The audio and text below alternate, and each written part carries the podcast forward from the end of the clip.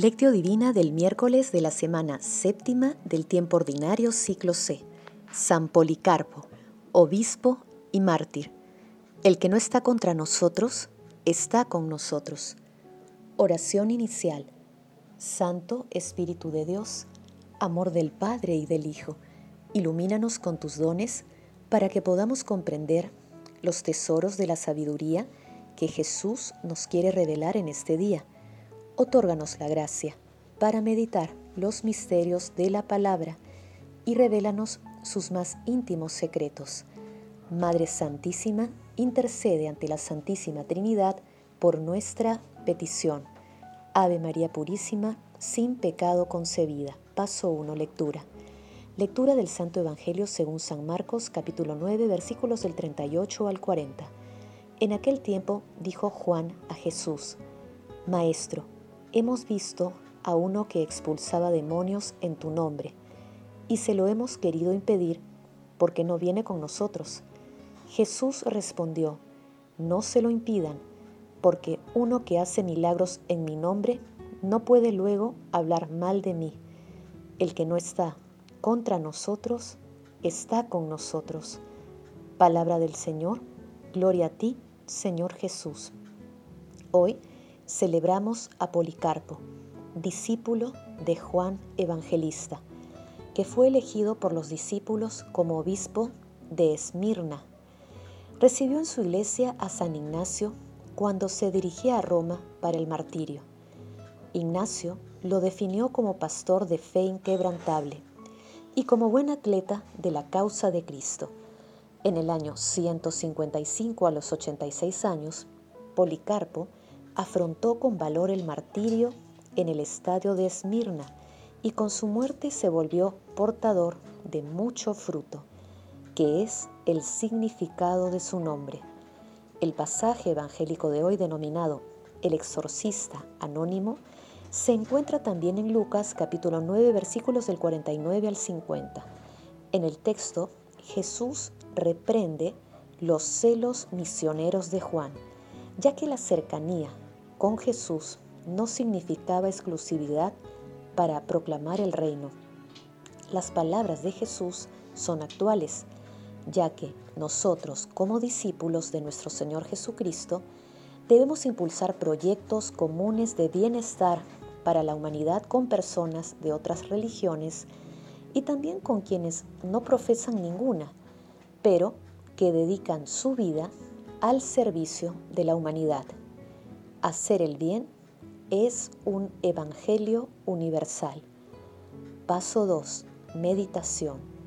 Queridos hermanos, ¿cuál es el mensaje que Jesús nos transmite a través de su palabra?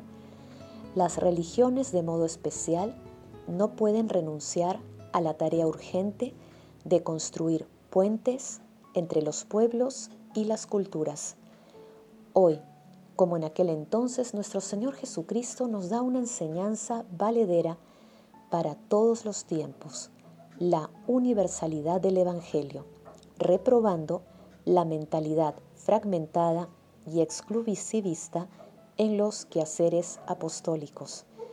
Nuestro espíritu cristiano tiene que conducirnos a fomentar una actitud abierta de tolerancia y respeto a las diversas expresiones apostólicas, comprendiéndolas y alegrándonos porque dichas actividades contribuyen a que muchas personas se acerquen al océano infinito de la misericordia y el amor de Dios. Tengamos en cuenta que nadie que trabaja y se conduce con rectitud de intención estorba en el campo del Señor. Asimismo, el Espíritu Santo actúa en la unidad y en la variedad en la solidaridad y el amor. En esta línea se sitúa el diálogo interreligioso que es uno de los desafíos de la misión universal de la Iglesia de hoy. El gran ejemplo de este diálogo se encuentra en Hechos capítulo 17 versículos del 22 al 34, que es el texto del discurso de Pablo en el Areópago de Atenas. Esta escena no se repitió hasta la mitad del siglo XX en el Concilio Vaticano II, que abrió las puertas al diálogo atento y respetuoso con los creyentes de otras religiones, sin descalificaciones, ni prejuicios, ni condenas. Hoy, como en Atenas, los resultados del diálogo están en manos de Dios. Frente a las religiones no cristianas, Pablo escuchó, dialogó y anunció el mensaje de Jesús. Este fue su triunfo y la lección que nos transmite, porque en esto consiste también la misión evangelizadora de la Iglesia. Hermanos, reflexionando la lectura intentemos responder. Tenemos apertura a la diversidad de carismas en el quehacer apostólico, cómo nos comportamos con hermanos de otras religiones, que las respuestas a estas preguntas, con la ayuda del Espíritu Santo, nos permitan trabajar por el reino de Dios sin discriminar a nadie, con tolerancia y gozo. Jesús, María y José nos aman. Paso 3. Padre Eterno, Dios de todas las criaturas, que te has dignado agregar a San Policarpo, obispo, al número de los mártires, concédenos por su intercesión que participando con él en el cáliz de Cristo, por el Espíritu Santo, resucitemos a la vida eterna. Amado Jesús, te suplicamos abras las puertas de tu reino a los difuntos y protege a las almas de las personas agonizantes para que lleguen a contemplar tu rostro. Dulce Madre María, Madre de la Divina Gracia, intercede ante la Santísima Trinidad por nuestras peticiones. Paso 4. Contemplación y acción. Hermanos, contemplemos a nuestro Señor Jesucristo con una reflexión del cardenal Albert Van Oye. El apóstol Juan dice a Jesús en el Evangelio, Maestro, hemos visto a uno que expulsaba demonios en tu nombre, y se lo hemos querido impedir porque no es de nuestro grupo. Jesús respondió, No se lo prohibáis.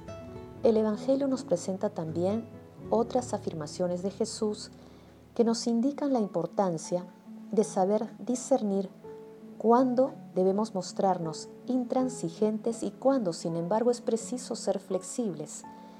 Este discernimiento es muy importante en la vida. En el caso del ecumenismo es preciso recurrir a la flexibilidad. No debemos asumir una actitud sectaria que rechace todo juicio positivo sobre las personas que no forman parte de la Iglesia Católica. Debemos reconocer que también ellos reciben gracias del Señor. Debemos desear, a buen seguro, que entren a formar parte de la iglesia, pero no debemos mostrarnos intolerantes, sino acogedores con ellos. Juan piensa que se debe ser intransigente. Ha prohibido a alguien que no era del grupo de los doce expulsar a los demonios en el nombre de Jesús. Piensa que para servirse del nombre de Jesús se debe estar con Él y no ser independiente de Él. Sin embargo, Jesús es de la opinión contraria y dice a los discípulos, no se lo prohíbáis, porque nadie que haga un milagro en mi nombre puede luego hablar mal de mí, pues el que no está contra nosotros está a favor de nosotros. De este modo se muestra flexible, acogedor, no es intransigente.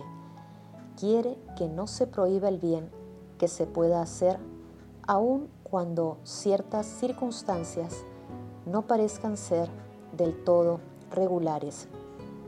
Queridos hermanos, hagamos el compromiso de orar fervientemente por los proyectos interreligiosos que permiten que muchas personas se acerquen a Dios.